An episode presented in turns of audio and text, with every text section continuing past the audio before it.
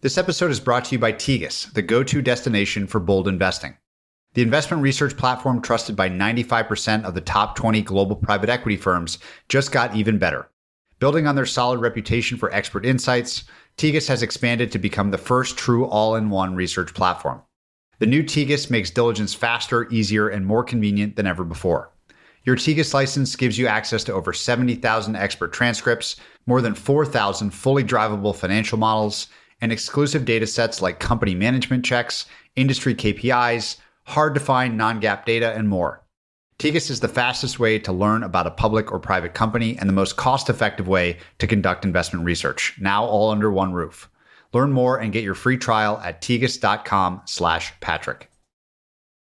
You may have heard me reference the idea of maniacs on a mission and how much that idea excites me. Well, David Senra is my favorite maniac on one of my favorite missions with his weekly crafting of the Founders podcast. Through studying the lives of legends, he weaves together insights across history to distill ideas that you can use in your work. Founders reveals tried and true tactics, battle tested by the world's icons, and has David's infectious energy to accompany them. With well over 300 episodes, your heroes are surely in the lineup, and his recent episode on Oprah is particularly great. Founders is a movement that you don't want to miss. It's part of the Colossus Network, and you can find your way to David's great podcast in the show notes. Hello and welcome, everyone. I'm Patrick O'Shaughnessy, and this is Invest Like the Best. This show is an open ended exploration of markets, ideas, stories, and strategies that will help you better invest both your time and your money.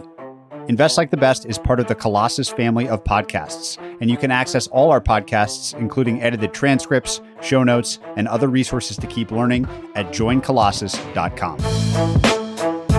Patrick O'Shaughnessy is the CEO and founding partner of Positive Sum and the CEO of O'Shaughnessy Asset Management. All opinions expressed by Patrick and podcast guests are solely their own opinions and do not reflect the opinion of Positive Sum or O'Shaughnessy Asset Management. This podcast is for informational purposes only and should not be relied upon as a basis for investment decisions. Clients of Positive Sum or O'Shaughnessy Asset Management may maintain positions in the securities discussed in this podcast. My guest today is Jeremy Giffon. I spend all my time trying to find people who have some singularity to them, people who seem like they can do an N of one something. Having spent many days with Jeremy recently, he strikes me as one of those people. He was the first employee and general partner at private equity firm slash holding company Tiny, which buys and holds internet and technology focused businesses. Prior to that, he was on the founding team of MediaCore, which was acquired by Workday. The focus of our discussion is about esoteric opportunities that exist in private markets, how misaligned incentives and coordination problems create special situations for people like Jeremy to invest in. The rest of the conversation is wide ranging and covers everything from compensation advice to meeting your heroes. Please enjoy my discussion with Jeremy Giffon. All right, Jeremy. So we're going to talk a ton about all sorts of different topics. You wrote an essay that I don't think you've published, but it's about the nature of a perfect business in your mind. Can you describe some of the elements of what you would view to be like the perfect canonical business? Yeah, the perfect business for me is getting paid a tremendous amount of money for your words, just your advice. I really do think the old school merchant banks and M&A boutiques like Lazard and Allen and Co and some of these places are pretty close to the perfect business where someone has decided that your wisdom is so worthy that they're just going to give you hundreds of millions of dollars for it. These businesses require no capital. They're hugely cash flow accretive. You can generally build equity by investing in the deals that you're advising on and for the best ones, there's also this idea where they organizations are either selection effects or treatment effects. And so a selection effect would be Harvard or a modeling agency where most of the prestige comes from picking the people, whereas the SEALs or something like that, to some extent, will have a treatment effect. You become a different person by going through this program. And I think the best organizations do both. By virtue of being selected by the company, it really helps you for your entire career and it gives you something. Like I really admire certain organizations where you can just tell someone's been at a consulting shop or something or been at a really good bank and just the way they write emails or the way they think or whatever. And that's obviously double-edged sword, but I really like this idea of you can just tell the polish. And obviously same with military people. Maybe there's a path to becoming a principal. I don't actually think you need that necessarily, but you should be certainly be clear about it. There's nothing worse than all these VCs that have never promoted from within to a partner, but then you ask associates and analysts there and they're like, "Oh, I'm going to be a partner one day." And it's like, "No, you're just totally wasting your time." I think that would be close to the perfect business because I guess what I'm after is leverage and the idea of basically being able to be compensated super highly for your words is pretty close to just speaking money into existence, which I think is very close to the perfect business. My friend Ali said to me recently that the best way to think about a great merchant bank is that you literally make things more valuable just by investing in them. Basically, is what you're saying. I have the same question about the perfect investment. I would love you to take on this because you're pretty unique in. I've talked to as many investors as anybody, and almost every investor will be focused on the asset or the thing that they're putting money into, whether that's equity or debt. So there's a million people that are incredibly smart from Buffett on down about the qualities of a business or the qualities even of a founder or the legal structure around something.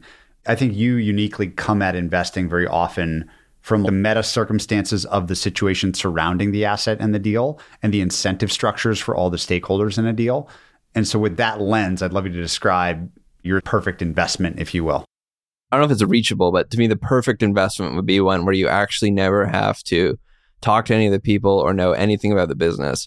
You can just understand the circumstances around it and the incentives of the various interested parties and feel out why this opportunity exists, why you can solve it, and then why you're getting paid for it without ever knowing anyone. I think a lot of these, especially in the private markets, are just coordination problems. You're basically coming in into a log jam and just unjamming it, and you can get paid for that unjamming when it comes to buying software businesses, it's amazing how many people would ask me about technical due diligence. And it never crossed my mind. If this is a business that people are paying millions of dollars for, it clearly works. The software works. What do you need to diligence? Obviously, it's different in a hard tech company or something, but even then, if it works, it works. I think you can take all these signals. Do you really need to know that much about a product? It's serving a niche thing and people are paying millions of dollars for it and they don't leave or whatever do you really need to know that much about buying a business if the guy is getting divorced or there's some tax law change or he has some other exogenous catalyst that you can just tell. I mean, this comes back to the people thing. You sit down with him and he pains him to be selling the business. That's a great deal. I'm probably going to do that deal just from that fact alone. One of my favorite quotes that I think about probably every day is the Groucho Marx quote about, I don't want to be part of any club that'll have me as a member. People never think about this with investing. It's like, why? has this come to you? You better have a very good reason. And no one ever has a good reason. If you believe markets are slightly efficient, then if it's landing on your doorstep, you're either the luckiest person in the world or everyone else has passed on it. And it's probably the latter, unless you have a very good explanation. And so I think I take comfort in, oh, this is a really messy situation. And I totally understand why other people's incentive structures don't allow them to fix this problem and why I can uniquely. And so that's why I think it's easy to make low risk investments if you like understand things that way. Like you have a very good explanation of, yeah, I got paid for this because I did these three or four things and there's these five different stakeholders and they all wanted these different things and I figured out how to solve it and it unlocked this logjam. I like things that are very explainable when it comes to investing at least. So is something like Greenblatt's You Can Be a Stock Market Genius your favorite book on investing ever? Yes, that is my favorite book on investing ever. The big thing that really turned a light bulb on for me in that was when Greenblatt would describe things like index or mutual fund has to dump this because they have some weird legal thing about what they can or cannot hold. Okay, so now I understand. And I like that certainty. It's boring. I do view it as construction work. It's not glamorous like macro or something, but it is very clear and understandable. And you can still make astonishingly good returns because at the end of the day, they can be difficult problems to solve. And even in the Greenblatt instance, you're probably one of 100 people who is actually reading the 150th page of the legal offering of the warrants offering or whatever, right? And so maybe that's your explanation for why you get paid because you're the only guy who's going to read 150 pages of a rights offering of a small cap. That's a good explanation. It goes to my other question. I always ask investors, what is their edge? And I'm always shocked how few have a cogent answer. And maybe it's because people don't think about it. You can just say I'm smarter than everyone else. And that might be true that could be your edge. There's certainly cases of that.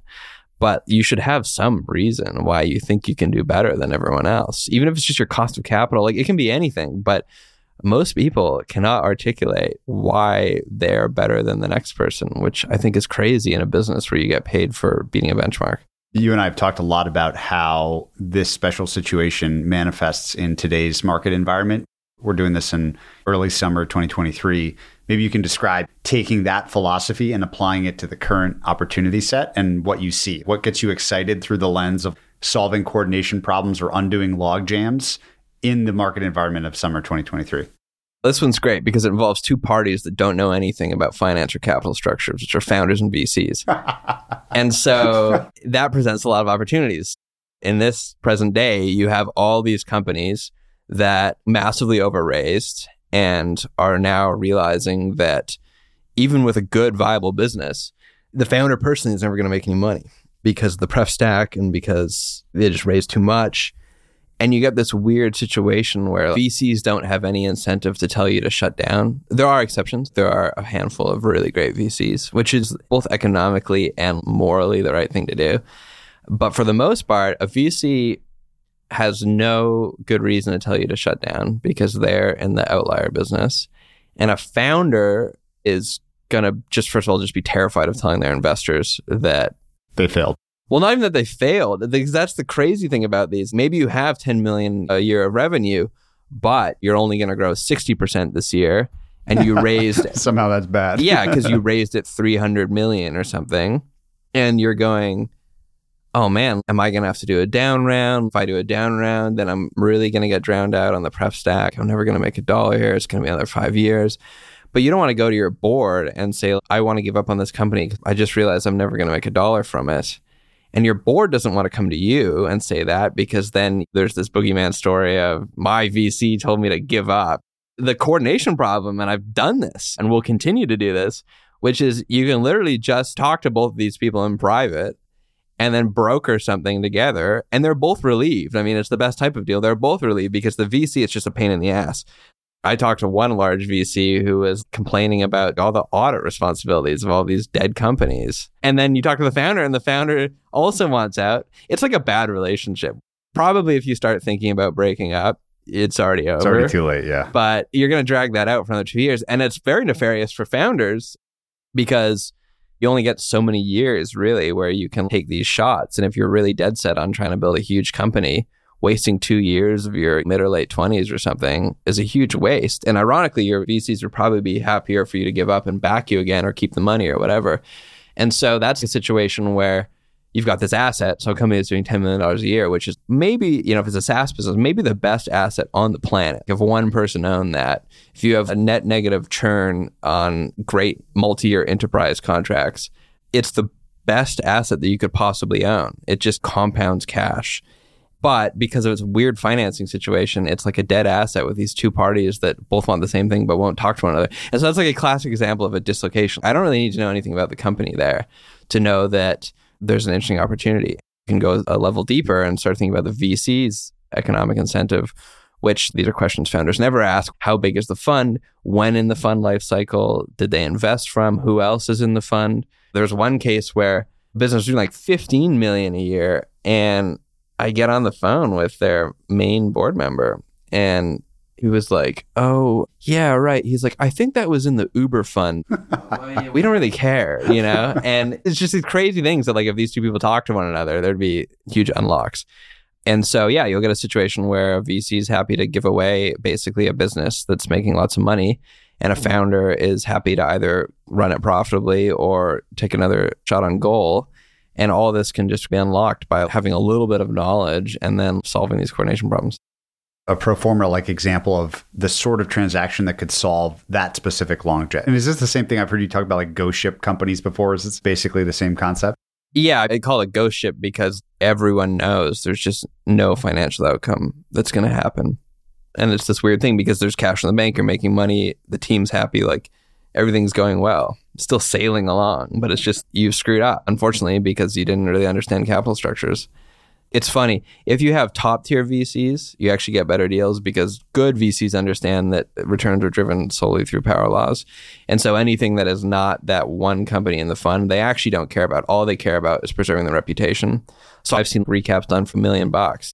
You can offer the founder 500 grand personally and you can cram down the rest of the equity to 10 or 20% and you can recap the business or in a lot of cases you can just cut costs and then the business becomes very profitable and then it can run. And i mean the real kicker on these most of the time growth will either increase or stay the same when you cut a ton of costs. A weird side effect of venture capital is that you never get to see the counterfactual on growth.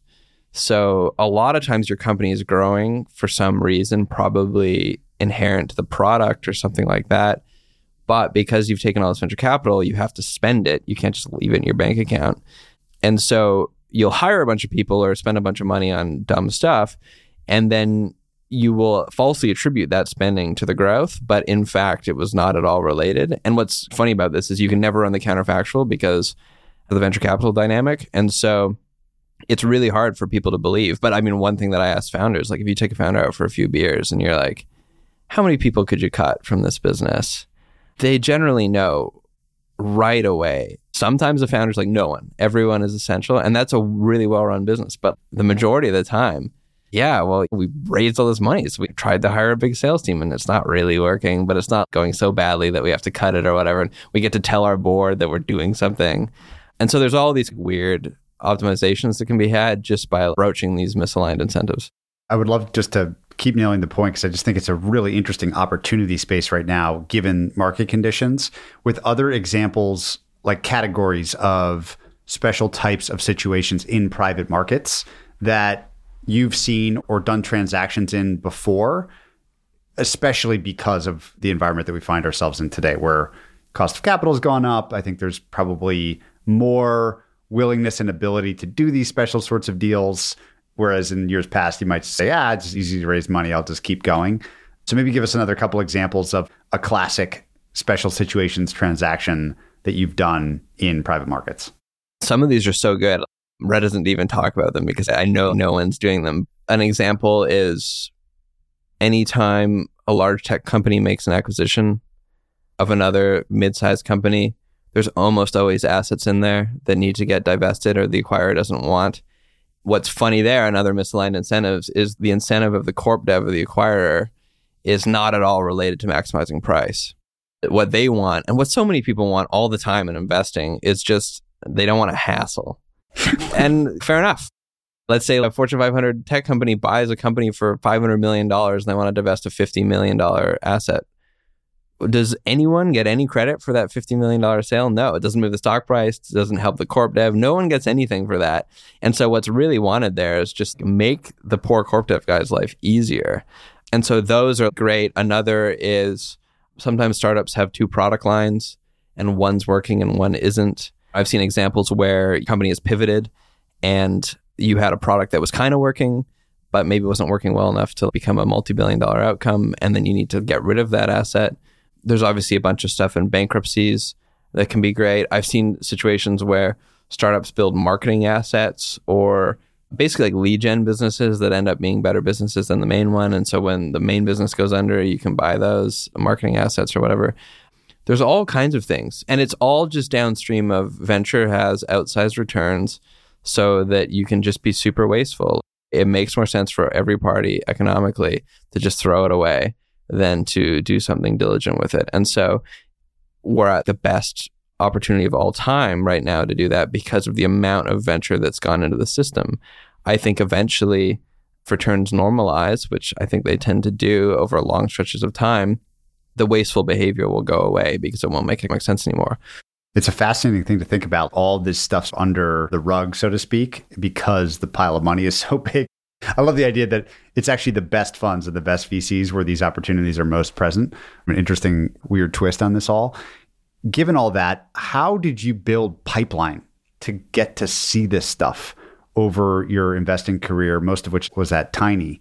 You're one of the few investors I've met that has been doing this style in private markets for a fairly long period of time. So, how did you build up a sourcing mechanism to be sure you saw this stuff? If some mid cap tech companies acquiring some private business. How are you in that flow? How did you work your way into that flow? Well, at Tiny, I mean, in the early days, we were just very good at outreach. Andrew and Chris, the co founders, had very good reputations, but we would just email people to say, hey, we'd use a product, use a lot of software in a day, and some amount of it will be venture funded, but the software that you use that isn't venture funded, it's probably just a small team who's bootstrapped and you can just email them and say, "Hey, do you want to sell your company?" We had to do that for the first few years and then eventually we built up a reputation and it kind of flipped and we would get a lot of inbound. And yeah, we would see a lot of this stuff at Tiny and a lot of it was just which I love is one large investment bank sent us something and they were like, we could not think of anyone else to send this to because of a mix of how weird it was and its size. And I think that's great. In retrospect, one of the very bullish signals at Tiny was when we started, people would ask us what we were buying if they were assets. We would say, oh, we're buying Chrome plugins or Shopify apps or whatever themes. You know, people would ask, are those even assets? And I think that's really what you want at least if you subscribe to the Munger theory, which is that it's better to find your own lake than to try and be the best fisherman. I think you get a reputation for it. But honestly, there's not a lot of people out there who can do this stuff because it's really weird and it requires very fast speed of execution, which requires really abnormal underwriting abilities or requirements. And you have to take weird risks on things that other firms can't or won't take risks on a lot of company buying, at least in my experience, is not dissimilar from Craigslist. If you show up first with cash in hand, you get the deal.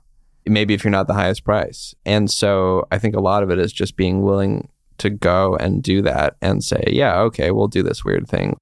Very Buffett esque, right? Where you would hear examples of him writing extremely large, increasingly large checks over his career in very short periods of time over the weekend or something. And that's what inspired us. We couldn't believe that we had tried to sell in my case, a business to a public company, in Chris Andrews' case, to private equity. And we couldn't believe that it was six to nine month steak dinners, backslapping, terms, all this stuff. And we look at Buffett, who could buy a $30 billion airplane parts manufacturer in an hour. and we were like, hold on, this company is a Stripe account and a website. It's not complicated. Surely someone out there can do it in less than six months. And you can. That's testament to tiny success is that you clearly can. But I think a lot of that just exists for incentives and busy work and stuff. What have you seen as the biggest mistakes in buying companies, whether it's been your own mistakes or ones that you've observed in others? The biggest mistake is just ignoring your gut, which is trite. And I hate to say it because it's not that interesting, but it is the absolute biggest mistake. Every bad deal I've ever done or seen someone ever done in terms of buying a private business. In the first two minutes with meeting the owner, the principal, the seller, you could have saved yourself. Because if you're not doing nine months of diligence, you're basically just diligencing the principal or the seller and saying, Can I trust this person? Is this person trying to screw me? Because if they are, it's pretty easy because we're not going to deploy Bain on you. And so you probably can get stuff past us it would be seeing if a person is trustworthy and then understanding why are they selling the business because you're buying from the ultimate insider who's decided this is the exact moment to divest from the asset. So that's already a completely bearish signal. You're already at such a disadvantage. And so you really have to work to overcome and understand okay why is this still a good deal despite that? And so i think a lot of new entrants to the space they get some prospectus in their inbox and they're like, oh, this is amazing.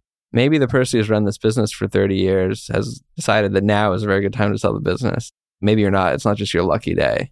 That's the most basic. There's tactical stuff, but it's really all downstream of why is this business being sold and is this person just a trustworthy person or do I understand? Does their story make sense? Does it all add up? What if you were to flip it away from the buy side, which is where you've always been, to the sell side and explain the things that you've seen sellers do the most poorly? Maybe that functions as like advice, like don't do this. if you're out there listening and you're trying to sell a business. Oh God, I remember the startup that I was at prior to Tiny. We got bought by Workday, and it was some 30 year killer from Morgan Stanley who'd just come on, and we were just these doofus Canadians. It's the Sun Tzu thing, like the battle's over before it even started. And I think it's classic. This is not novel, but it's the most important transaction of your life, probably. You've never done it. Maybe you know someone else who have themselves done it once. And you're up against someone who that's all they do all day, every day. And so it's very difficult. I think the best thing you can do is talk to a lot of buyers, maybe try and get an understanding for how it works for the buyer and what they're getting out of it. It'd be very strange. Sometimes you'd put an offer on a business and the seller would come back and say, I got this other offer that's a lot more. It's not magic how that other offer happens. Okay, you can take that, but let me at least explain to you how they're levering up the business to give you that offer. And maybe you're okay with that, fine. All the time, I tell people, congratulations, Microsoft has decided that it's strategically important for them, so they're going to give you 40 times revenue. Take that deal. But you got to at least understand why and how. And so I was always amazed how much the seller had no idea what the buyer was getting or how they get paid back or how they make money. And I don't think it's super hard to understand. Certainly, if you're in a position where you've built big business that you're selling, you're more than capable of understanding this stuff in an afternoon. And it's really worth doing it just to get a sense of what is the other side getting here. So, if we go back to the speed and simplicity that sounds like you've always valued in the investing process, what got refined over time about the underwriting process? In what way was the hundredth thing you looked at, the process itself, I mean, for the hundredth thing that you've looked at, most different from the first thing that you looked at? I think a lot of investing is pattern recognition. It's nice because compound interest dovetails well with pattern recognition. So I think part of it is you just see what matters and what doesn't. A first time buyer will always care about things that just don't matter at all. I think a lot of that comes from just reps. But I think the other thing that I really noticed is when I started, none of us had any finance or investing background. We were just fans of Buffett and Munger and read all the books. And so I think there's an air of insecurity that comes from that, which leads to asking a lot of complicated, jargony questions. So in the first four or five years of doing this, I would ask a lot of very complex questions, which in retrospect, I think were mostly about trying to telegraph to the seller that I knew what I was doing. What's an example? Well, we used to make DCFs just so we could all feel like we made a Check DCF. that box. Yeah, well, it wasn't even that. It was more that we thought, well, geez, uh, everyone else does this, so we better make sure we do it. Now, the questions that I'll ask a seller are what does this business do? Why do people buy this business and not the other business? How do you make money? How did this start? How did you get here? You make $20 million a year from a Chrome plugin. How the hell did that happen? Just understanding that and I'll see new analysts who don't really understand what the business does, but they don't ever want to say, What does your business do? Because they're worried they're going to look unprepared or whatever. And I think that tracks because fundamentally, the more quantitative the analysis is, the more of a commodity it is. And so, what really gives you an edge, in my opinion, is experience on the qualitative. It's going to be that very simple line of questioning that actually gives you an advantage. And it's really the sign of an amateur to be really caught up in why did the margin change from this quarter to that quarter because they think that oh if you can just understand all there is to know about this business then you can have an edge on it. Which ironically i think makes you miss the main thing. And so it's just asking really simple questions like why is the product good? All these very basic things. And that allows you to move really fast. A great investment should just smack you in the face. Probably the best thing we ever took from charlie was the too hard box. A good investment is just something should be really easy to sell to the team. You should be able to pitch it in a few sentences. It just makes sense. It's hard. It's really hard to do this. We would catch ourselves all the time. We'd be on week three of debating this company. Oh, should we buy this? The best thing we could do is go, we've been debating this for three weeks, ergo, we should not buy it. It's not obvious. It doesn't smack us in the face. And this comes back to incentives again, which is you have to have the, the ability, incentive wise, to be able to say no. If you're being forced to deploy capital or whatever, you trick yourself into doing these deals. But the good ones, you're just like, yep, I get it. Let's do it. This makes a lot of sense. I think part of that is just having the abundance mindset of being like, if things are too hard, just let them go. It's fine. In the spirit of simplicity, then, how would you layer on the quantitative as it relates to expected rate of return? Because one of the things I think about a lot is okay, we have proxies for rough expected equity returns. Obviously, with fixed income, you know what the base case is in terms of your return. Therefore, only do something if it's quite significant. The hurdle rate is way higher than what seems available through your best alternative, which is go to Vanguard and open up a simple brokerage account and stash your money there. Been a very compelling thing to do with your money for most people. So, how would you think about minimum rates of return or hurdle rates or basic multiples on capital or IRR requirements for the investments that you would make, understanding that you were trying to approach this with a simple mindset? I used to get asked this question a lot. My answer was always, is it roughly as good or better as the last deal? That was our entire hurdle underwriting. If it was worse, then we go, ah, we can do a better deal than this. And if it was better, then we get excited about it. This is something that Chris and Andrew came up with.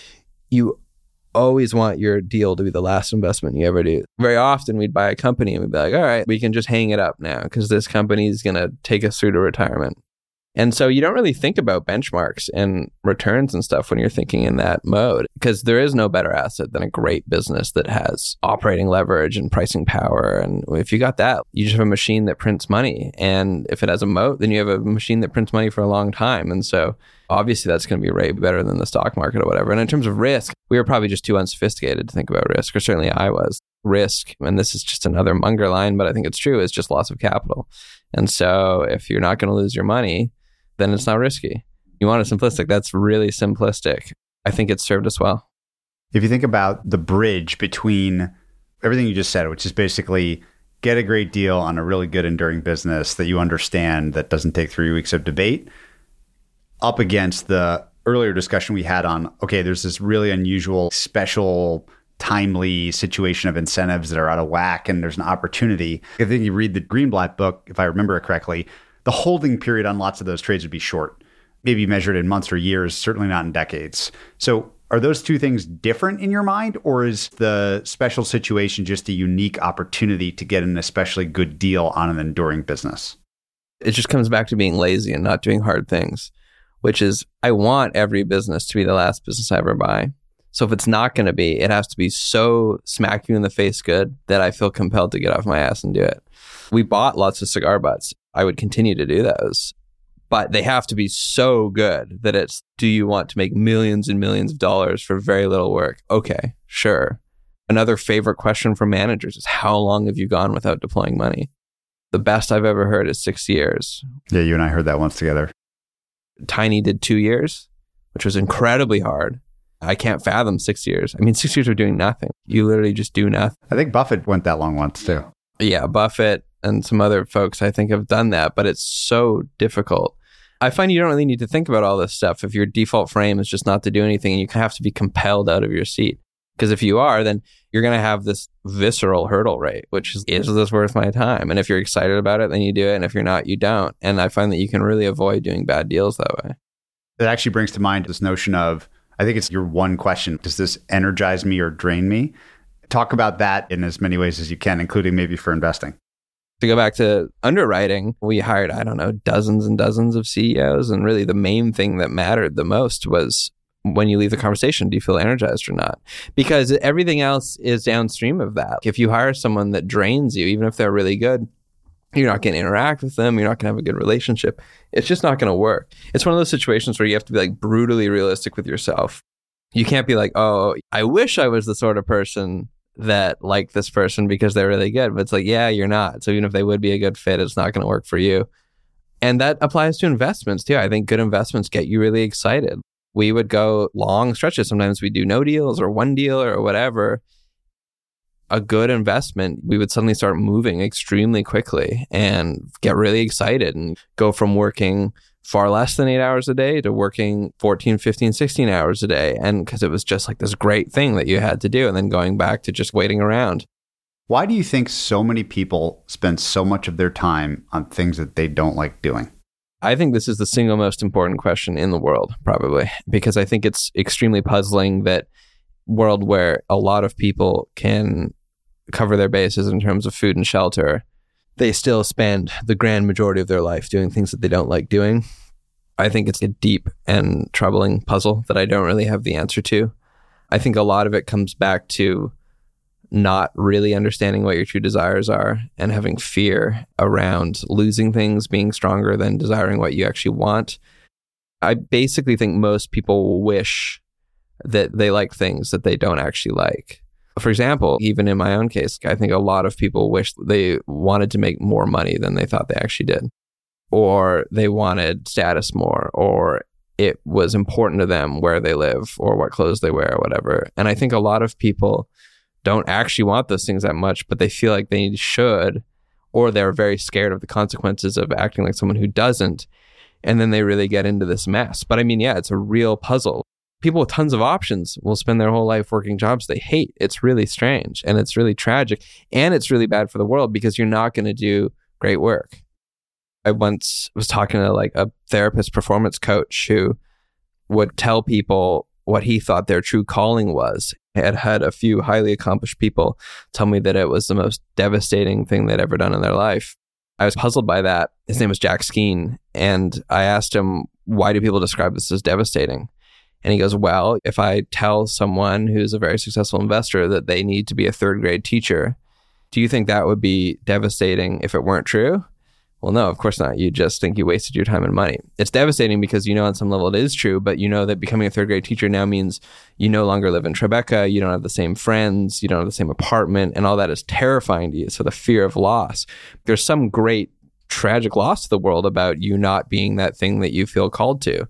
And so, yeah, I think it's a really difficult puzzle. And it really just comes back to most people don't really know what they want or are in denial about what they ultimately want. How far down that path do you feel personally? Do you feel like you really know what you want and have set your life up accordingly?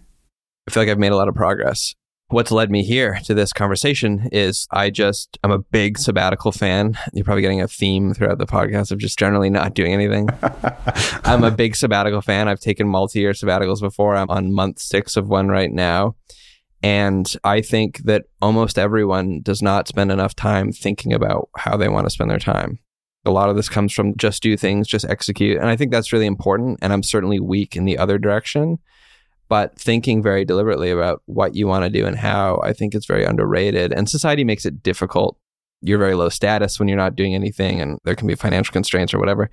We've been talking about different things that we're interested in and things that we want to build in the future and things like that. And that's really come as a result of just taking a year off or taking six months off in this case and just letting the world soak in and come to see what gives you energy, what's exciting, what's not. And I think the only way that I've found to be able to do that is yes, a lot of introspection, but also just sitting back and letting things come to you and see what feels right. Because I've certainly had no shortage of opportunities that are rationally interesting, but they just don't energetically not. Yeah, they don't really get you out of your seat. And so I think it's something that more people should do.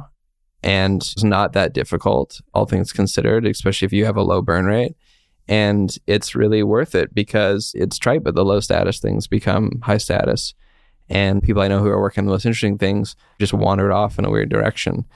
But it's painful. It's a very painful process. I think you have to realize a lot of things about yourself that you're not so motivated by this, or you're not the person you thought you were.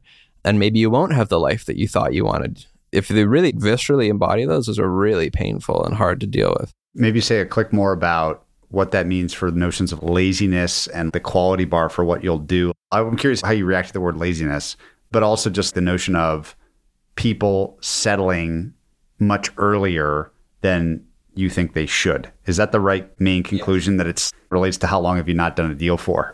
it seems like the common theme here is the ability to set a crazy high quality bar and not change it. There's a couple of good heuristics here that have been helpful. One is a question from our friend David Senra, which is what could you not be paid a billion dollars to stop doing? I think there's a lot of people who would very happily take a large check to never do what they do again. But generally, there's something for everyone. I mean, for me, it's figuring out people. I'm super curious. I think I'm an incredibly curious person.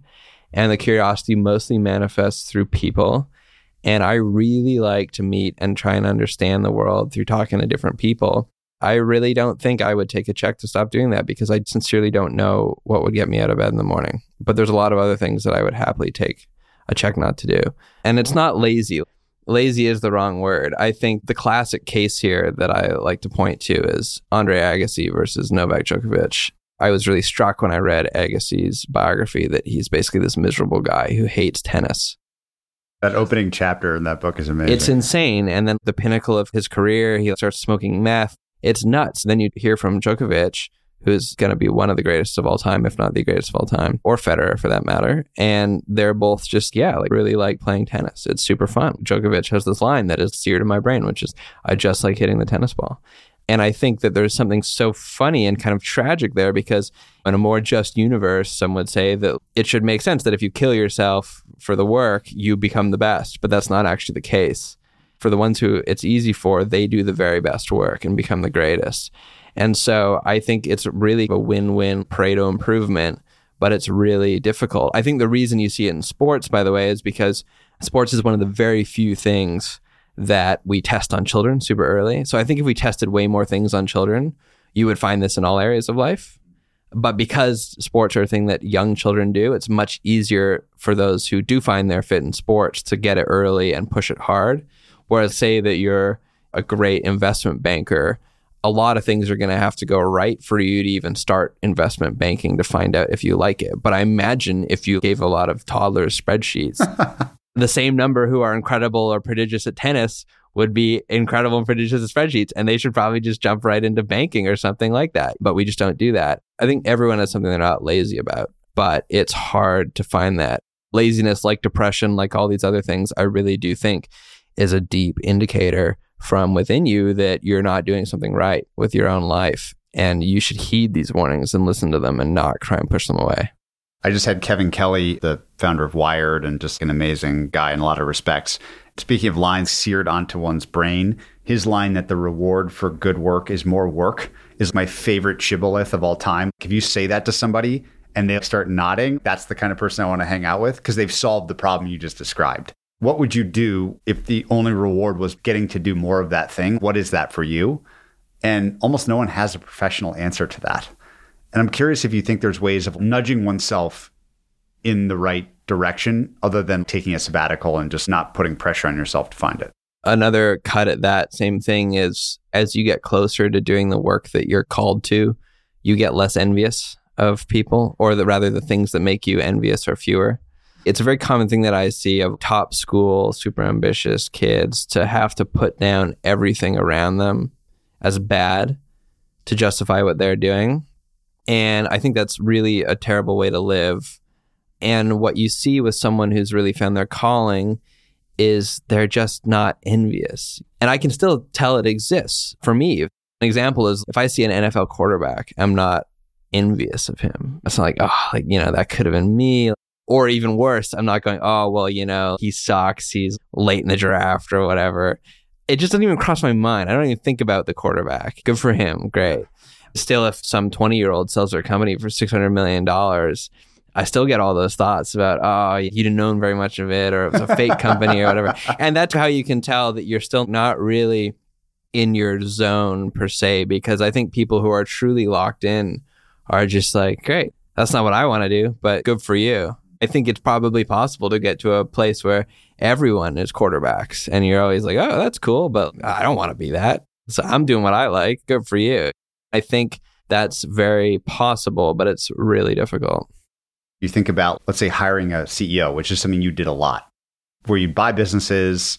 You said earlier that sometimes businesses are just such a reflection of the founder, which means succession's hard, period. In any business, certainly in investing, it's extremely hard, maybe even harder, but it's hard in business to change from one king to the next or one queen to the next. What did you learn about that very nuts and bolts thing that you had to do. I don't know how many times you did it, but I think you did it a lot at Tiny, where you'd buy a business and install a new CEO. I think a lot of these debates around talent and hard work and all these kinds of things, there are people talking past one another. Because I think there are companies that need the best in the world. But by definition, almost every company does not need the best in the world, any layer. What you need is someone who has that specific skill set. Andrew's insight, which is correct and worked brilliantly, is you just find someone who's done it before at a bigger scale and you get them to do it again. And that works great. And it's so anathema to the Valley philosophy around it, which I'm also very sympathetic to. It reminds me of manager selection. It's like you either get top tier or you're unable to get top tier and you've got to bet on emerging. That would be the whole Stanford spot talent young thing, and that works too. And I think there's a real skill set there. But if you can get just the person who's done it before, then great. I think people really romanticize business, especially recently in the culture, for being a lot more difficult than it is. I used to always harass my like computer science friends that they're just bricklayers. Yes, a small smidgen of them are doing difficult technological work, but generally, no, you're basically a construction worker, which is nothing wrong with that. But don't kid yourself. You're just building things that have already been built before, and there's like a known way, and there's codes and infrastructure and blueprints, and you follow and implement those things. And so you don't need to get too romantic about it. Again, it's always different for outliers, but for the median business, I don't think it's some great intellectual edge or some world class talent or whatever is required I think it's just solving problems reliably and diligently. So then why, like if I add a bunch of this up, which I'll describe as really good prospective returns in simple businesses that you can understand with relatively low risk that can be run by somebody who's just got the experience that you're not betting on potential. Add all that up and you just wonder why is that opportunity persist? Again, thinking about markets as like mostly efficient, or competition coming to bid down returns when something like what I just described is possible. Why will this kind of opportunity continue to persist if it all stacks up that nicely? Because it's really hard. It's just really hard. And part of the difficulty is how simple it is. It's boring. Every value investor gets to some point in their career where they think, I should be like Buffett and buy an insurance company. And they've all done it and none of them have made it work. And you know why? It's because the guy who runs Berkshire Insurance is a genius, prodigy, and it's just that simple. It's one of the most, if not the only, like reliably profitable insurance operations in history. And so, yeah, it is simple. Buy an insurance company and use the float. But it's hard because you need to find a guy who's really good at insurance.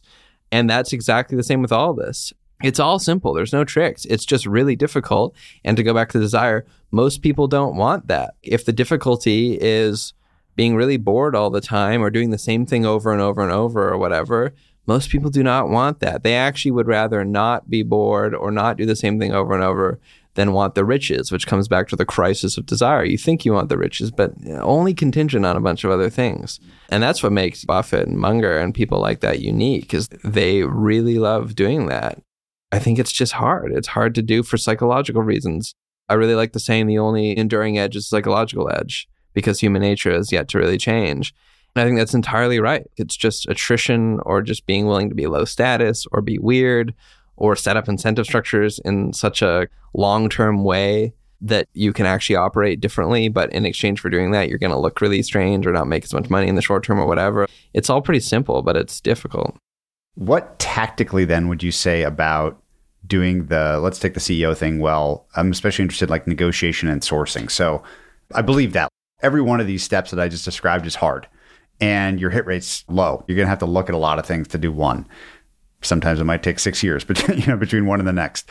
So tactically, what did you learn about sourcing and negotiating with, let's say, CEOs, or you could say business sellers, but the sourcing and negotiation are things that I'm really interested in, the tricks you picked up along the way. Sourcing is an interesting question. We were like doggedly anti recruiter for a long time because we tried a bunch of them and they were all terrible. But then we learned that actually Buffett found Ajit Jain, the guy who runs the insurance company, through a recruiter. Just like anything, you can find good recruiters. Obviously, having a large social presence makes it really easy. So, Twitter accounts and audiences remain incredibly underrated and underpriced. And it's pretty straightforward. If you have a good deal, you can find capital. If you have a good opportunity, people will pick up the phone. And so, I actually don't find sourcing to be that difficult, especially with this framework of what's a company that's done this exact thing before and let's go talk to someone there. So that would be on the sourcing piece. On the negotiation piece, there's lots of tactical tricks. I think generally the biggest thing with negotiation is getting out of your own head. Most people just negotiate against themselves, whether like verbally. I mean, most people negotiate themselves verbally or mentally, where I could never offer that, I could never say this, or they don't think outside of the box. There are no terms really that you can't bend or change or whatever. And so I think it's really just about very rarely will people get an offer and actually be like, I'm so insulted, I'm never talking to you again. Like, doesn't really happen. And so I think a lot of it's just coming down to just being able to make the offer that other people don't or can't and that's not to say that you always need to be cheap. You can also make the offer on the upside in ways that are weird. A classic scenario is a business owner who selling his business and he's got different offers and we found out that he's really into Ferraris. it was basically implied that he's going to sell this business for 30, 40 million dollars. So it's obviously not a problem of affording it. But what we realized was that like his wife is not going to let him buy a Ferrari or his own self isn't going to let him buy a Ferrari or it's uncouth in his neighborhood or whatever. in the LOI, $25 million and a 488.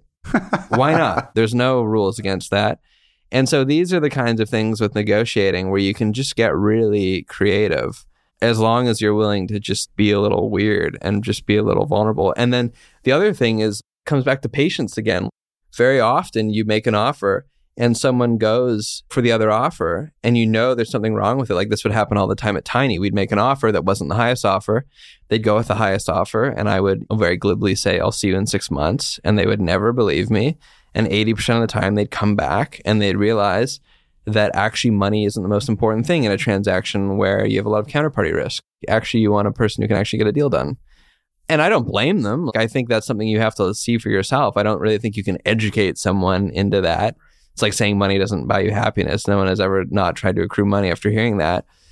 But just the confidence of like, okay, like we know what we're selling. We're pretty sure that you're going to see the value in it eventually and we'll be here. And that's a really great negotiating position as well.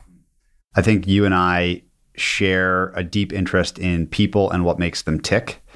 And we both really enjoy and have talked a lot about fun and simple categorizations for people. And you've turned me on to the simplest version of that, which we'll call binaries. They're this or they're that, one or zero. And I'd love for you to explain three, four, five of these that you've used before to categorize people. I just think they're all so interesting. And probably the one that resonates the most with me that you've talked to me about is this notion of whether or not someone is before or after their personal fall. Explain what that is, how you came on the idea, and why it's a powerful way to understand someone's situation in life. Pre and post fall is really, I guess, a perversion of the Christian idea, which is you know, has someone really been brought to their knees by life you can see it immediately. And I find it's entirely uncorrelated to who they are or what they grew up with or what they do in life or whatever. It just seems to be random. And you can just see it in someone's eyes whether they've really been humbled deeply by life or they haven't. And the reason that I find it useful is it gives you a sense of the capacity that that person has for suffering or pain. I find it to be a very good indicator of if something bad happens to this person, how are they going to react? An extreme example would be someone with multiple combat deployment, probably not going to get too disturbed by something going wrong. Whereas maybe someone who's never had anything go wrong in their life, it's really going to disrupt them. Is there a difference between hardship and a fall? It seems like everyone's had some form. Obviously, it's a gradient, but everyone's had hardship. Is this just saying hardcore hardship, or is there something more truly binary about this concept for you? I use the word fall because it's capitulation. So it's actually not really related to how hard the thing is. You could maybe go through an extreme hardship and not be beaten down. But I, I literally think of it as like maybe even literally been brought to your knees and just this moment of life is out of my control to some regard. It's more about the reaction. What you come to recognize is true about the nature of reality from that than what the actual thing is. What is the fastest way to tell if someone is pre or post fall? I've heard you say you can see in their face. This might be a weird answer, but I just think you can see in someone's eyes right away. You can just tell. Maybe it's the loss of innocence or something, like just how much have you seen? And I actually think it probably gets worse the more you ask someone about it because then there's this weird thing about wanting to perform or say, oh, that was really hard or whatever. It's just a sense. Is this useful? I'll give you some examples. Would you rather be business partners or invest an investor in somebody who is post fall versus pre fall? Does it matter in that tangible context?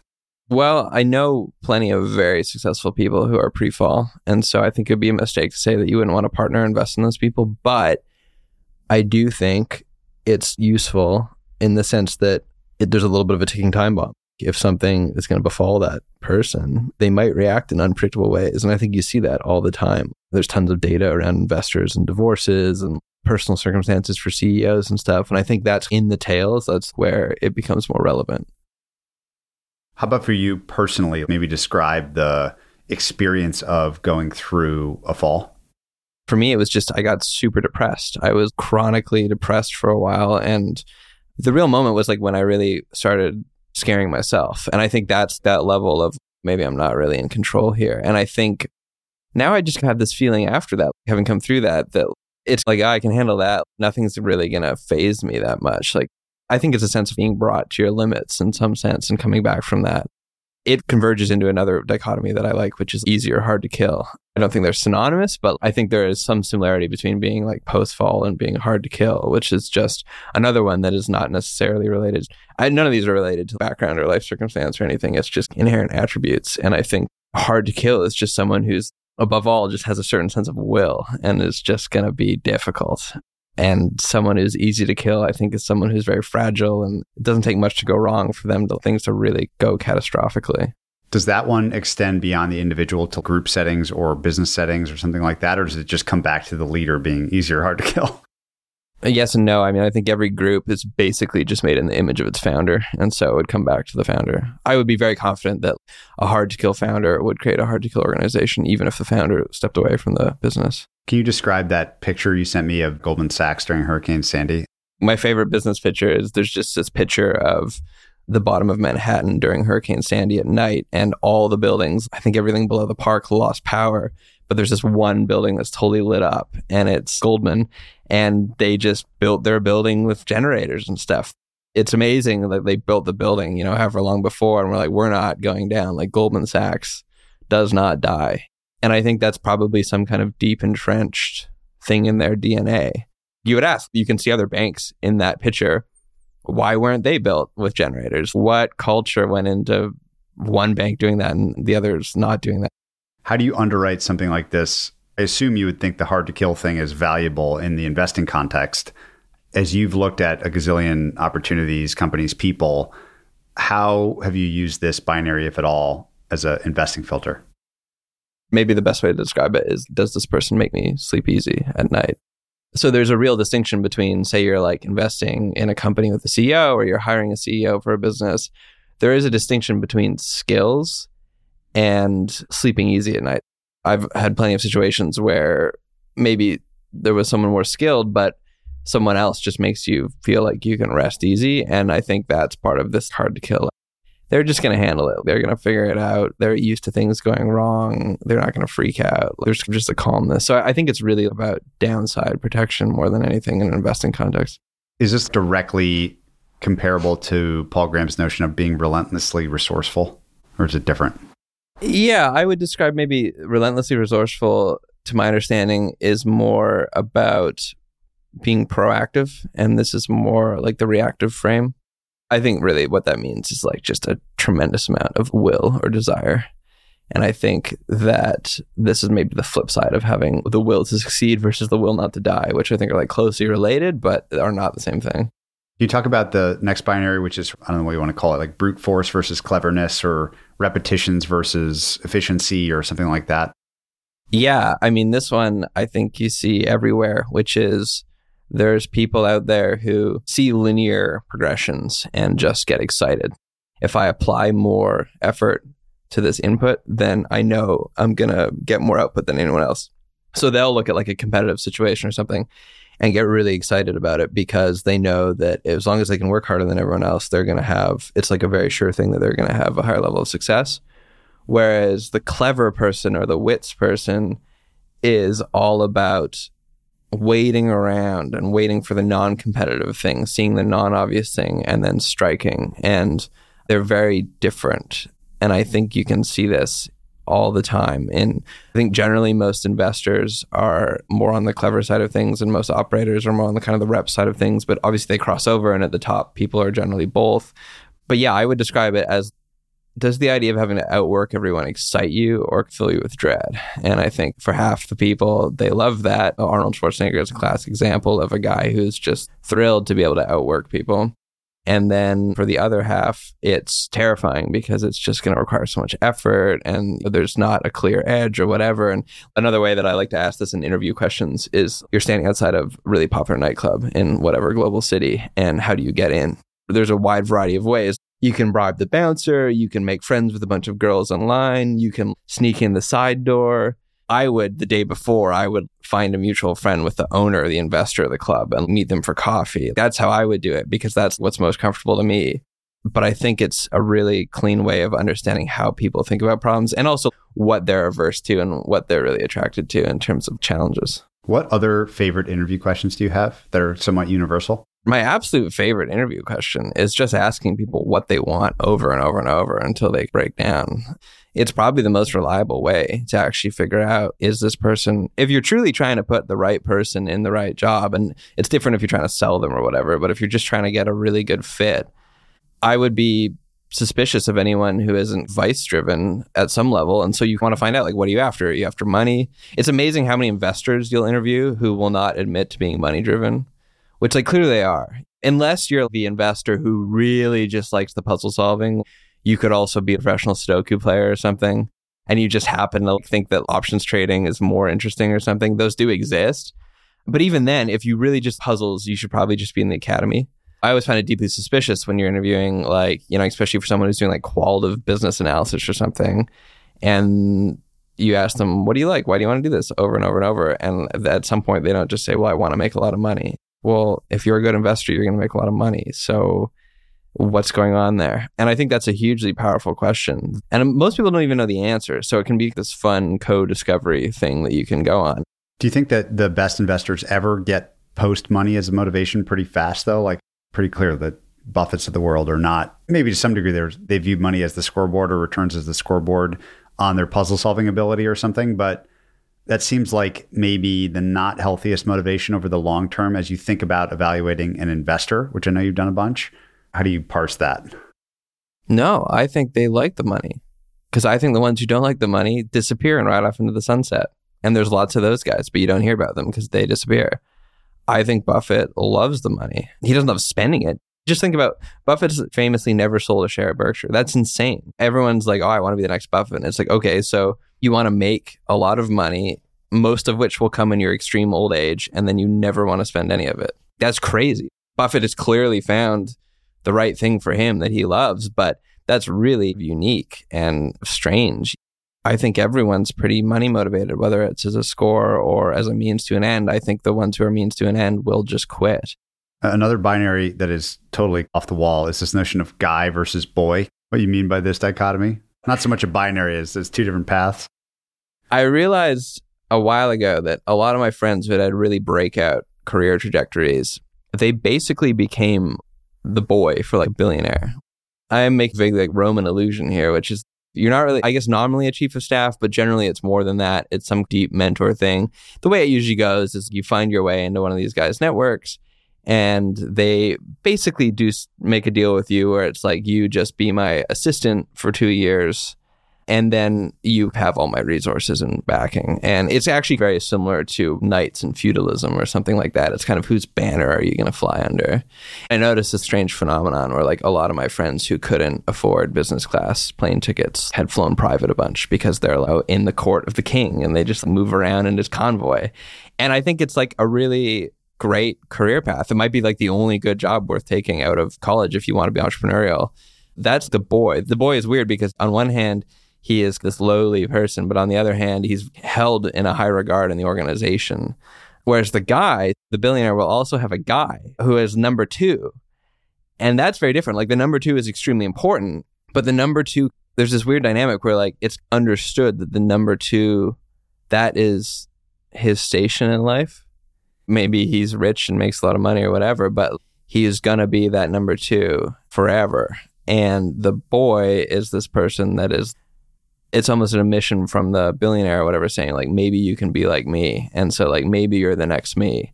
And I just think it's an interesting dichotomy that also a lot of people confuse because I also see a lot of people, classic mistake is you want to be like someone, so you go work for them, which is classic mistake. And it's always wrong that you have to say, would this person at my age be working for someone else? And the answer is generally no. Because one like sets you on this path to be an entrepreneur or whatever, and the other sets you on this path to be like a number two. And I don't think people think very clearly about that. Is it fair to distill these down to one is convexity and one is concavity or something? Not to get overly nerdy about it, but in terms like the payoff curve? Yeah, I think you're exactly right about that because there's way less stability in one too. And I've seen lots of boys flame out as well. That one doubles as quasi career advice. There's another career advice one you have getting away from the binaries now, which is stay off of the org chart. Is that different than be a boy? yeah. So I've given this advice to a lot of people now, and it's worked really well. So I'm pretty confident in it. This is only Machiavellian advice.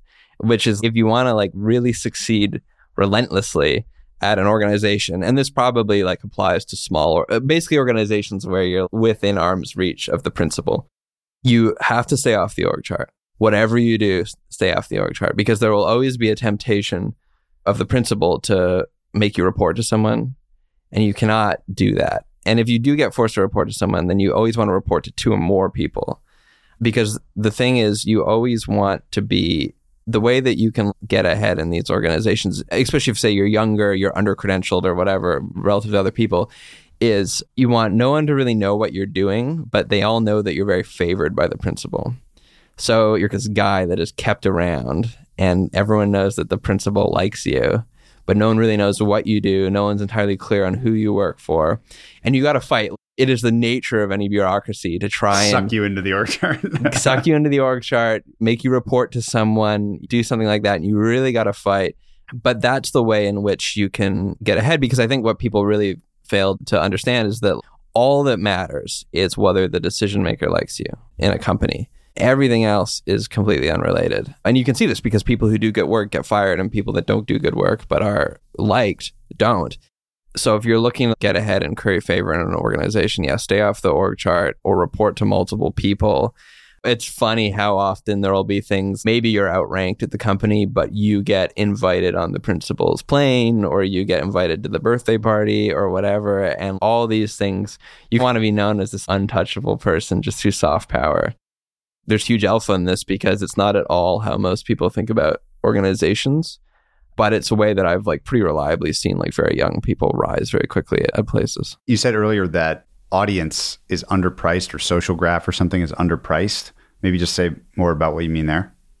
Just having an audience is incredibly underpriced. I mean, you know this better than anyone. I am always shocked by the serendipity of what happens online. And my friend David Perell has been beating me over the head on this for years, and I should have listened to him earlier. I think the thing that I didn't really didn't understand is you don't need to have a very big audience. So quality and quantity really apply for audiences. And I cannot believe the people that you meet. I have this line posting is the last great American meritocracy. The American dream lives in posting. And I think that's true. I really do. I think the last true and total meritocracy, you can post your way into any room in the world. If your takes are interesting and people think what you have to say is compelling, you can be an anonymous account. I mean, you've had anonymous accounts on the show before, and you can just go anywhere, and you really don't need anything other than a smartphone. And so I think it's underrated from a social mobility point of view. I think it's underrated from a commerce point of view. Social presence was a huge factor in building Tiny, and that became quite a big business. I think we're going to see this interesting trend where, like, right now, maybe the way you monetize an audience is you sell 30% of your audience a $10 t shirt I think now we're moving into a stage where maybe you sell 5% something for $100. I don't see why it wouldn't move towards an area where you just sell one person in your audience something for $100 million.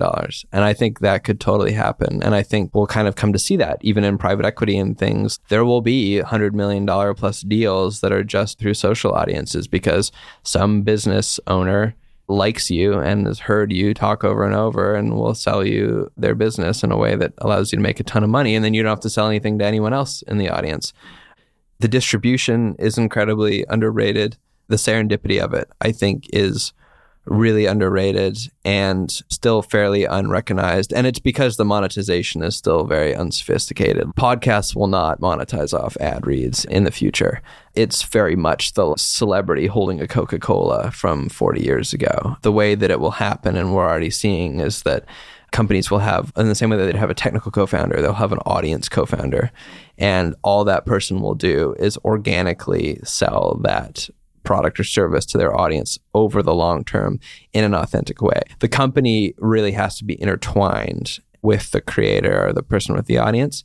That's going to be how people buy things. I mean, especially for commodity products, which most products are, including most investing is a commodity. It's just selling money. And so in any situation where it's a commodity, you're going to go with the person that you have a slight affinity for. And the way in which we build real affinity with people is long form content or repeated exposure through social. And so I think those things are super underrated. And it's still funny that it's still in the zone where, like, amongst the high status, it's still pretty low status. To have a Twitter account or a podcast or whatever. And I mean, it's even funny with you. The amount of prestige and notoriety that you get from the show, I think would still really surprise people who probably have deep in their brain somewhere a negative view of podcasting and podcasters.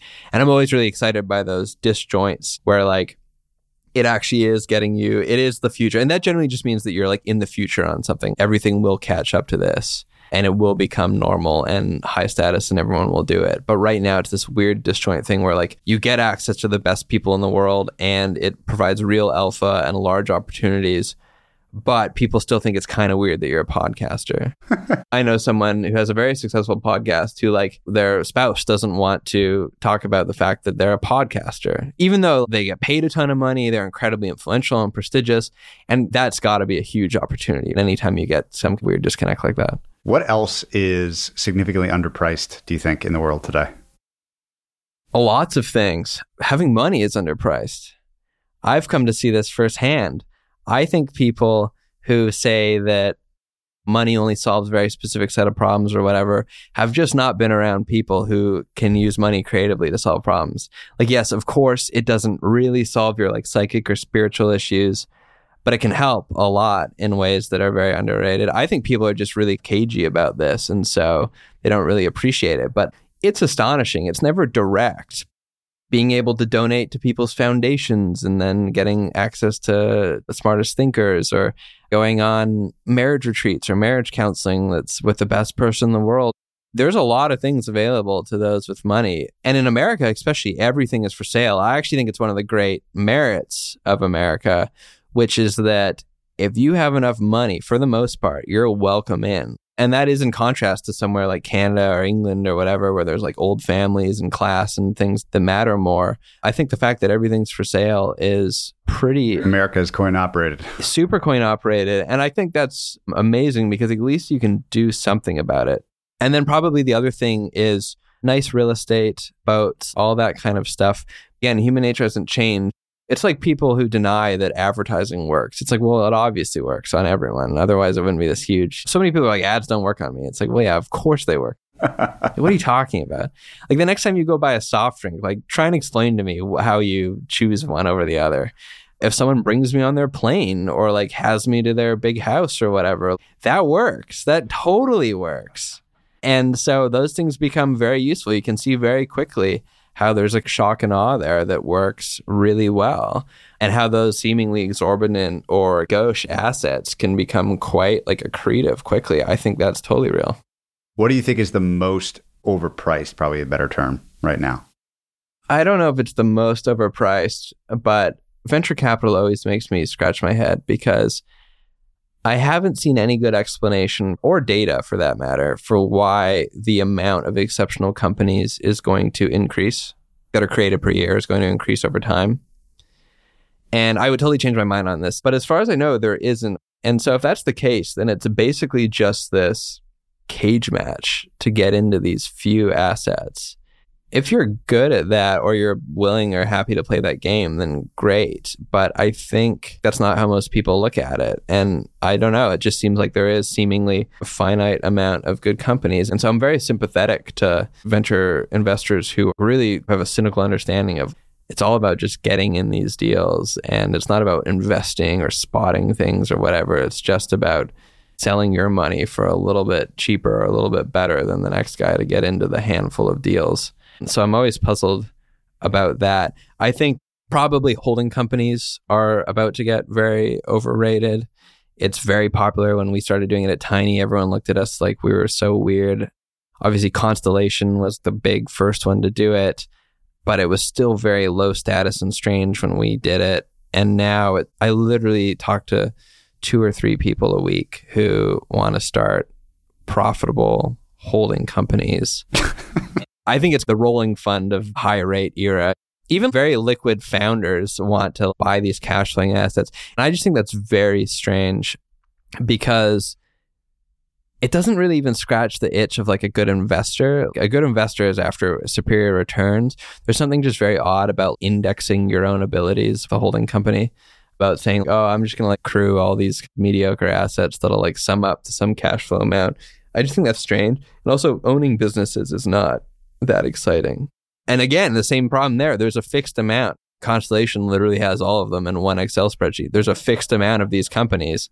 And so the prices have gone up and it's just strange. So I'm always skeptical of these weird kids playing soccer swarming around these little weird pockets of alternative assets. Probably the stuff that's actually interesting is stuff that no one's talking about trading electricity futures or giving loans to charter schools, weird stuff like that. All of a sudden, HVAC becomes really popular, or airplane leasing got really popular for a while. People love the contrarian thing too. Peter Thiel has a great line about how the trade of the 2010s was just buying FANG. If you wanted to be the best performing hedge fund manager in the world or whatever, you just hold FANG and that's it. Something like an 8x or something like that over that period. But no one did that because it's boring and you don't get paid for that.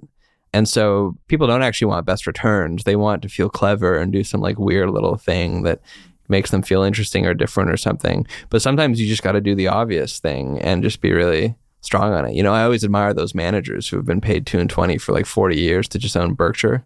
I kind of think that's awesome because they were right. yeah, they were right, and they were providing this service. The service that they were providing was the LP does not have the personal confidence to own Berkshire on their own, so they actually need to pay a huge premium for someone else to give them the confidence to own Berkshire, and it's just like a tax that they pay for not having the conviction to do it themselves. And I think that's great that's solving problems for people. So God bless them. I think one of the legitimate criticisms of maybe podcast or just posting in general is that it's very easy to grow an audience on the back of what is or feels like advice. It's very easy also to spend a lot of time optimizing, preparing, learning. It feels like a universal good. Like, yeah, you can't have enough learning, you can't have enough preparation, can't have enough knowledge. But I think you make a good point in some of the conversations we've had that maybe that's the wrong way to approach some of these things. And so I'd love you to talk through that criticism of this cult of learning, so to speak. Well, first of all, on advice, I think the only honest thing that you can say about advice is there is no general advice. I think giving general advice is a complete charlatan move, is just terrible. When you give advice, you are just extrapolating some general rule from your own experiences which so you're asking create some general rule about the world from your own life. That's kind of what you're asking with advice. That's a problem. Like if anything, you should just ask people what they did and then maybe ask them to explain what they were thinking at the time. Then you can do your own inference if you want. A second thing with advice is all advice cancels out. So you can find counterexamples to every single piece of advice. Someone's done something, someone's been very successful doing the opposite. So that's another knock against advice. And then the third problem with advice is that it's fundamentally unserious. So the only real sincere and serious advice asking is a very tactical and specific question. If someone reaches out to you and says, I don't know the podcast example would be, but for an investment, it would be like, I have this company doing this transaction between these two states. I know you've done this before. What is the right way to think about tax planning here? That's like a useful advice question most advice questions, they're like, how do I become an investor or whatever? They're just fundamentally unserious questions that what you're asking for is give me something that I can go, oh, okay, that'll make me feel good for a second. Then I can just go back to doing whatever I was doing. And that's all productivity advice. Like there's a great little parable about a 12 year old comes up to Mozart and asks him, how do I start writing symphonies? And Mozart goes, Well, go to music college and work through it and study the greats, and then you can write a symphony. And the 12 year old goes, Yeah, but you were writing symphonies when you were 12. And Mozart says, Well, I didn't go around asking people how to write symphonies. And I think that's so profoundly true that really, if you catch yourself asking these, like, How do I start a company or something, you know you're not serious. You're just procrastinating. You just want to consume information that feels productive or useful advice is just such a racket for that reason. And it's addictive. I mean, don't get me wrong. I've read tons of self help books, I've read lots of business books, I've consumed hundreds of hours of podcasts. It's a really compelling sham because it makes you feel productive and it does a classic shell game, which is it takes one thing that you can justify as feeling productive, but it's actually just entertainment. Coats entertainment in this educational or productive sense. And then, yeah, the preparation point is in the same vein. Like, there's this really weird hyperfixation on routines and performance and things. And I think these are really weird things to think about in the abstract. And I think it's indicative of just a general, very low lack of conviction that we all have. So it's this idea of, I actually don't know what I want to do with my life or my day. So I'm going to optimize my performance abstractly. Maybe if I wake up at 5 a.m. and I do all this stuff, then I will set the stage to perform at my best for this mystical X that I'm going to figure out. It's useful if you're like going full tilt at a business and you're like, how do I be less tired? Fine, then go learn about sleep optimizing or something. But it's really weird to like optimize your sleep first. And it's tragic because it feels like, especially, I don't know, amongst my peers, there's this big tendency of everyone is sharpening their sword for the battle that's never going to come. Yeah, I'm going to improve my performance. I'm going to be ready to perform. When it comes, when it happens, I'm going to be ready. But the thing never comes. And so I just think it's this really nefarious way of deluding yourself and wasting your time. And I'm just as guilty of this as anyone. But I think you just got to figure out what you like and do it and then backfill specific problems. You said that you've done the million self help books. I guess me too, because I'm just curious about all things and that no one's more interested in anything than themselves, I guess. But there's one thing that you and I have discussed that you've taken away from one of those explorations that I think is incredibly powerful, which is this notion of the one call that everyone needs to make. Can you describe what that is and how you discovered that idea and put it in practice? Yeah, I got this from doing the landmark forum. And the idea, which is on the theme of extremely simple but very hard, is that if you tell anyone there's one call they should make, everyone immediately knows what that call is and people will go 40, 50 years without ever making it. And sometimes the call five minutes, 10 minutes, and everyone knows. If you're hearing this and it's that thing that you immediately thought of and then like felt bad about feeling about or like tried to push out of your head, that's the call is. And doing that has massive returns. I had to do it in the Landmark Forum because it requires altered setting to be able to coach yourself to do it. There's this corollary question, which is what's not being said which I think is actually quite productive in businesses too. If you just once a week or something sat down and were really honest with yourself about like what am I not saying and to whom, and then just go say it. You talked earlier about the service you were providing being unclogging log jams or solving coordination problems. Do you think that that is like the single question that is most useful for doing that across the board? Yeah, but you have to be good at it. Think about it like a relationship in abstract, it's always better to have the hard conversation. But if you execute the hard conversation poorly, it can make things worse. So, yes, but you got to have some finesse to being able to actually do that and then resolve something from it. You were saying earlier that maybe the software business model with the multi-year high net dollar retention or more than 100% net dollar retention like enterprise contracts like the best asset to own in the world and obviously the world has funded a lot of these things. But then on the other hand, I think you're quite skeptical that most of them should be venture funded or funded in the way that's become very popular. So how do you reconcile those two things? You have a fairly negative view of like venture funded, venture equity funded growth for software businesses or software businesses that aren't already profitable. So talk about having looked at God knows how many of these things over the last 10 years the major things you've learned about the funding type and source and the quality of the business?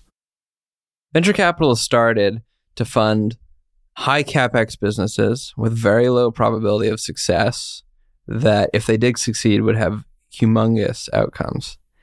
And your average software company does not hit any of those marks. And so I think if you're going to raise venture, you should really have a very good reason there are clearly businesses out there that are perfectly designed for venture capital. But most people, I think, raise venture because of one of two reasons, at least initially. One is because they don't know what else to do, and it's the default path for starting a business. The other is it's just easier. So, most businesses, you could bootstrap the business by selling a customer and getting them to prepay. Basically, every business you can do that in and even the best venture funded founders I know have done that. But that's hard, and it's easy to go get a couple million bucks, and then you get an office, you pay yourself a salary, and it's just easier. And to be honest, I don't really have any problem with that. Raising a few million dollars, especially from non institutional, I wouldn't even consider that venture funding. It's some kind of weird hybrid thing. But once you start going institutional, that's when you really can't backtrack. And that's when I think people make a lot of mistakes. I really admire the businesses that bootstrap for a long time and then do a mega round like Atlassian or GitHub or something. I just think you should be very intentional about it. If you're like, you know, we've scaled this thing and we really have this burning need for $20 million. And if we had $20 million, we could do this specific thing and it would really help our business. Great, you should raise venture. But most people don't have that. They're on the treadmill. Obviously, their investors want to put more money into the company. And so I think that it's just become this weird default path when it's actually this very niche product that serves a very specific form of business. I always find it funny that people don't abuse convertible notes or safes more. There's a classic example of this in the valley of one company that did actually do a convertible note and then they just returned the money. And then the company went on to be a billion dollar business and the founder owned the whole thing and he didn't do anything illegal. He made everyone really angry because he violated a huge taboo. But if I recall, he was a foreign guy, and I think he didn't know or didn't care about the cultural norms, and he just read the contract to the letter, and it, took it as a loan and gave the money back, and never hit any of the conversion clauses, and got the business off the ground. And I'm surprised people don't do that more, honestly, because that's often what you need. If you do need venture at all, you need one or two million dollars to get you a couple of years, and then you're off to the races. But yeah, I think it's just one of these very default things. It's easy to do. You get prestige for it Obviously, you can talk about how much money you've raised as a proxy for success and all this stuff.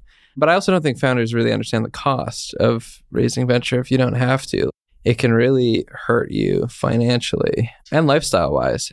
And it's funny too, because really the companies that venture capitalists want to fund are also ones that should exclusively only take venture. Like the huge $10 billion outcomes are generally not ones that could have got off the ground without um, capital. And so I actually think the incentives are fairly aligned but there's just a lot of capital to deploy and people see it as a default path.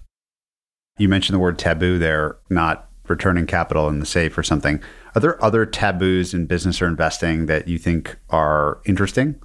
Running really high margin businesses are taboo because I think there's a sense that distributing capital signals something negative about the nature of your business or like makes it a lifestyle business or something. And so I think a lot of people really are reticent to take a lot of money out of their business, even if it can't. Sometimes businesses are growing and are great businesses, but they just don't need capital reinvestment. So I think that is one very strong feature of a holding company is there's always someone going, hey, that's not the best use of that capital. It should go over here.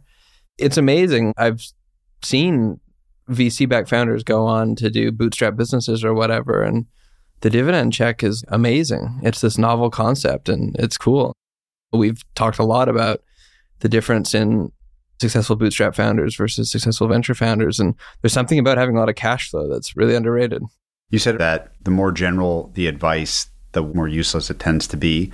What about meeting your heroes, having mentors, like this whole category of thing? I think is something you've thought a lot about. What have you learned meeting? I think you have been lucky to meet some of your heroes. What has that process been like?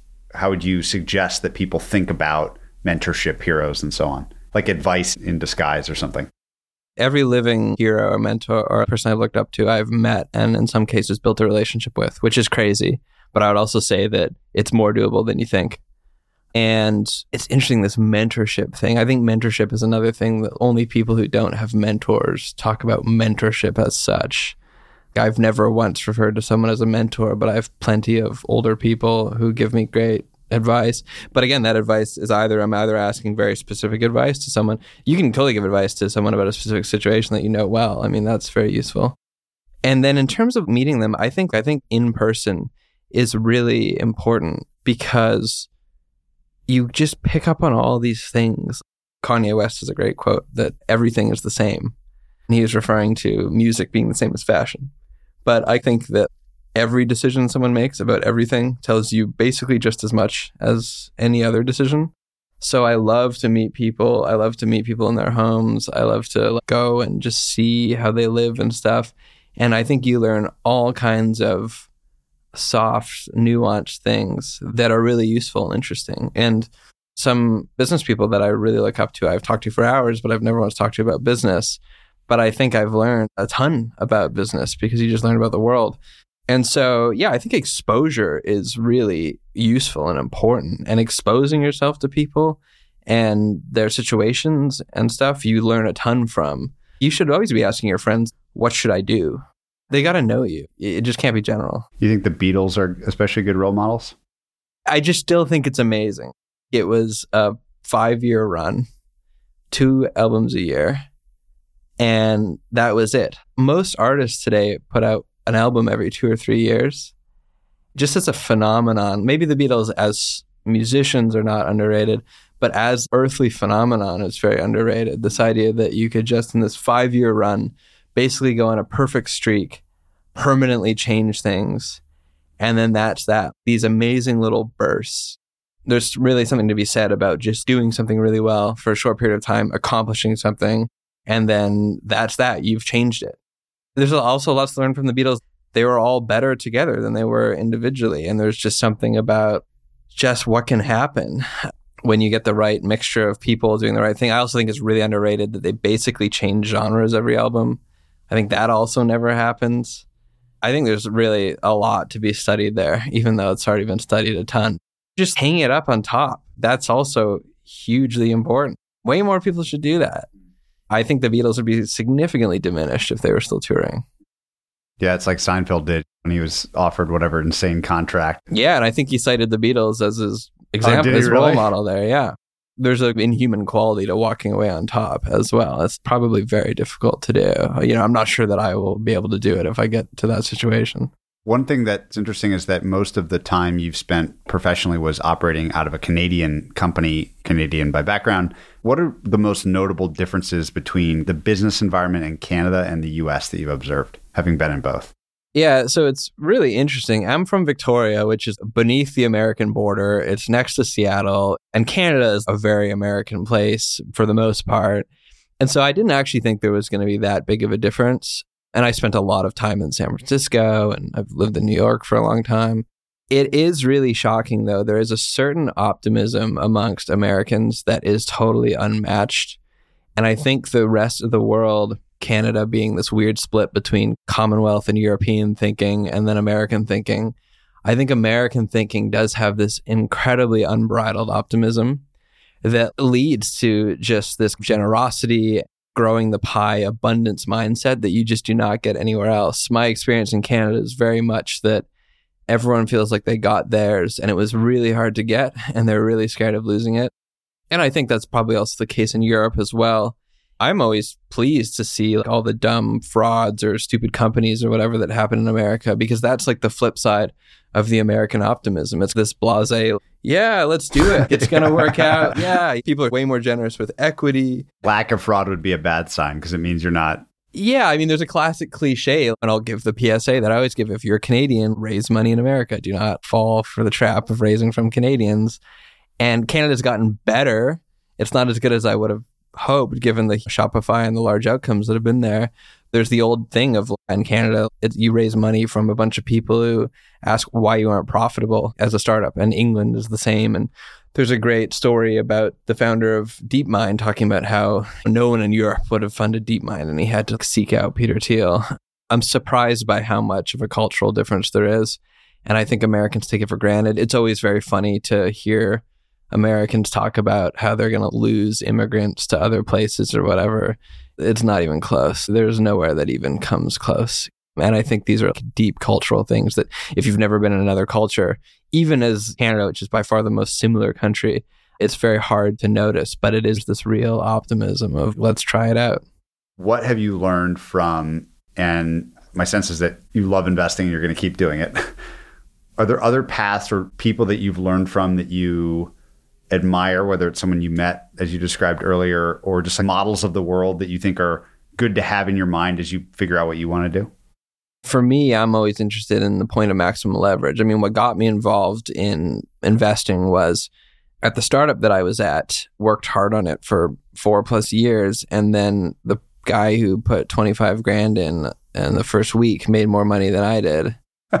you know, it was quite a lesson to learn as a 19 year old. I was like, oh, okay, like, I guess it is capitalism, not laborism. I guess I get that now. And that was very interesting because I was like, okay, that's unintuitive to me. That is not how I imagined this would all work. And so I think you can just scale the leverage points like that infinitely. I'm very interested in these people. We've described it like the guy who finds the guy who finds the guy. If you get tired of picking companies, you can pick a person to pick the companies. Call me a big Archimedes fan or something, but I, I find something very elegant about minimum effort for maximum return. And I think picking managers is really up there. It's its own art. It's kind of like pre seed investing. It's kind of like stock picking. It's this weird mix. It's kind of a dark art. It reminds me of venture capital 15 plus years ago, where there's a very small group of people. The market rates are terrible. It's this very obscure, arcane thing. It's fairly unoriginal. It's just like venture capital. You spin out of a huge hedge fund as a wealthy PM when you're in your 40s or 50s, and then you get funded. And venture capital used to be like, you know, a suit and a tie business plan spinning out of Fairchild or wherever. And I think there's a lot of interesting stuff to be done there. And it's a very fun challenge.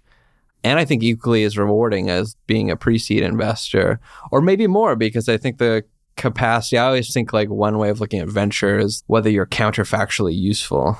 Would the company exist if it weren't for you? And I think generally the answer is no. But I think there's more opportunity for the counterfactual to be different in manager selection because it's such an esoteric dark art also just anything that's an esoteric dark art I'm drawn to. What views do you have that you think would make the most people scratch their head or even get angry? I think that there's a lot of alpha in looking at things that society says doesn't matter.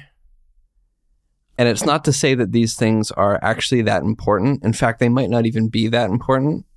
But because they're so doggedly looked at as you cannot look at this, it's not important, I think there's alpha there. I'd encourage you the next time you're at a dinner, ask who there is firstborn amongst their siblings. If you want to look up US presidents and eye color relative to general population, it's not what you would think. Height matters a lot. There's all these things about people.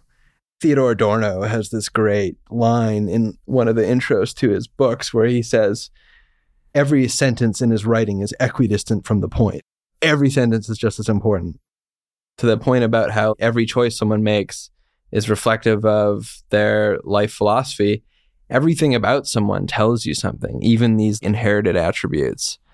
And so I think the fact that it's basically you have to stick your head in the sand about it now means that there's alpha there. Do I think it's incredibly important and make or break? And obviously not. I mean, any population difference is not applicable to any one individual, but I do think these things are interesting. To pay attention to that thing, I think can tell you all sorts of things and allows you to get a better sense of someone.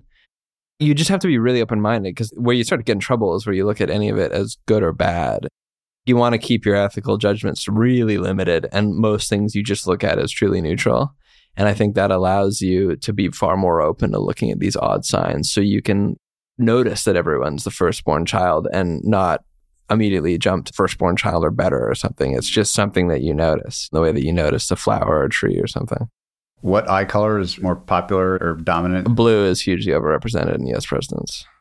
What is resentment as the core basis for long partnerships? This is something that I learned from Chris and Andrew, who have been in business together 15 years have a very successful partnership. And the thing that they attribute it to principally is never allowing any form of resentment to creep in against the other person.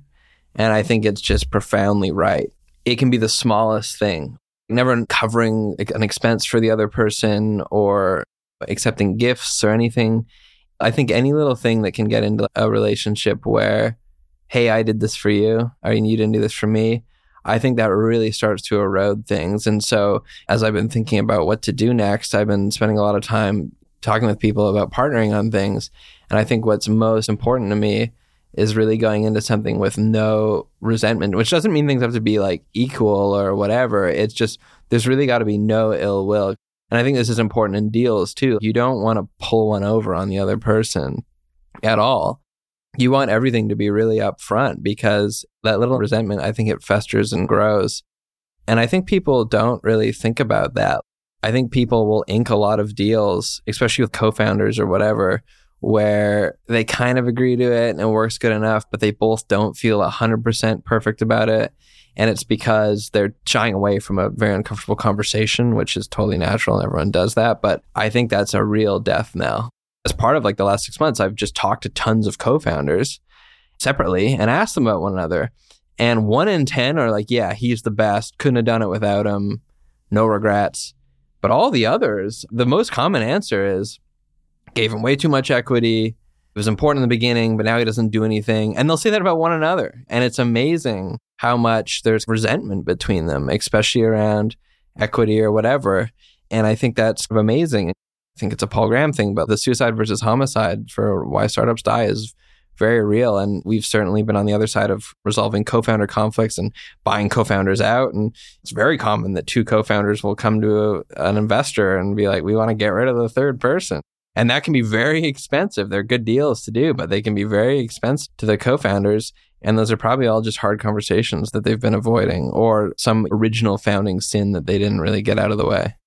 Jeremy, this has been so much fun. So many different ideas and places that we took the conversation. I really appreciate your time. I think you know my traditional closing question. What's the kindest thing that anyone's ever done for you? I've been very fortunate. A ton of people have taken unreasonable bets on me at a very young age with very little experience.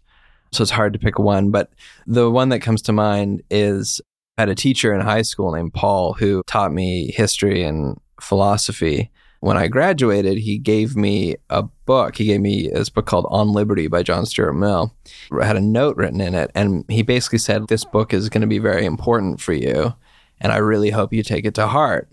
In high school, I was working at the startup full time, but I was also very interested in philosophy and the academy and writing and literature and all this stuff. And I couldn't really figure out why. And I had to like read On Liberty a bunch. And I think what he was getting at was that a couple chapters in there where Mill basically argues that the reason classical liberalism is so important is because you need to just have people doing weird things and just being themselves. And that's how progress is made. And you actually need to set that up structurally such that it's allowed and a society can tolerate having a lot of uncorrelated weird people around, which is actually really hard to do. Like it's hard to have social cohesion when you have weirdos running around. And I think that what he was saying was just that it's really important. I can see the struggle in you between business and the arts, basically. And if you're going to do business, don't get lost in chasing money or status or vanity or whatever, and do it for intellectual or inherently satisfying reasons. Don't forget about the other stuff. Society is going to be better off if you do everything that interests you. And even if it means you're a worse investor, but you're like a more interesting, unique person, not only will that be better for you, it's also necessary for society. And I take that to heart a lot because I think it's easy to just be like this prescribed thing and be good at it and that'll be good. But no, actually, like, we need people who are just one of one doing weird stuff. That's what moves us forward. I could used that book after high school. Great closing message. Thanks again so much for your time. If you enjoyed this episode, check out joincolossus.com. There you'll find every episode of this podcast complete with transcripts, show notes, and resources to keep learning. You can also sign up for our newsletter, Colossus Weekly, where we condense episodes to the big ideas, quotations, and more, as well as share the best content we find on the internet every week.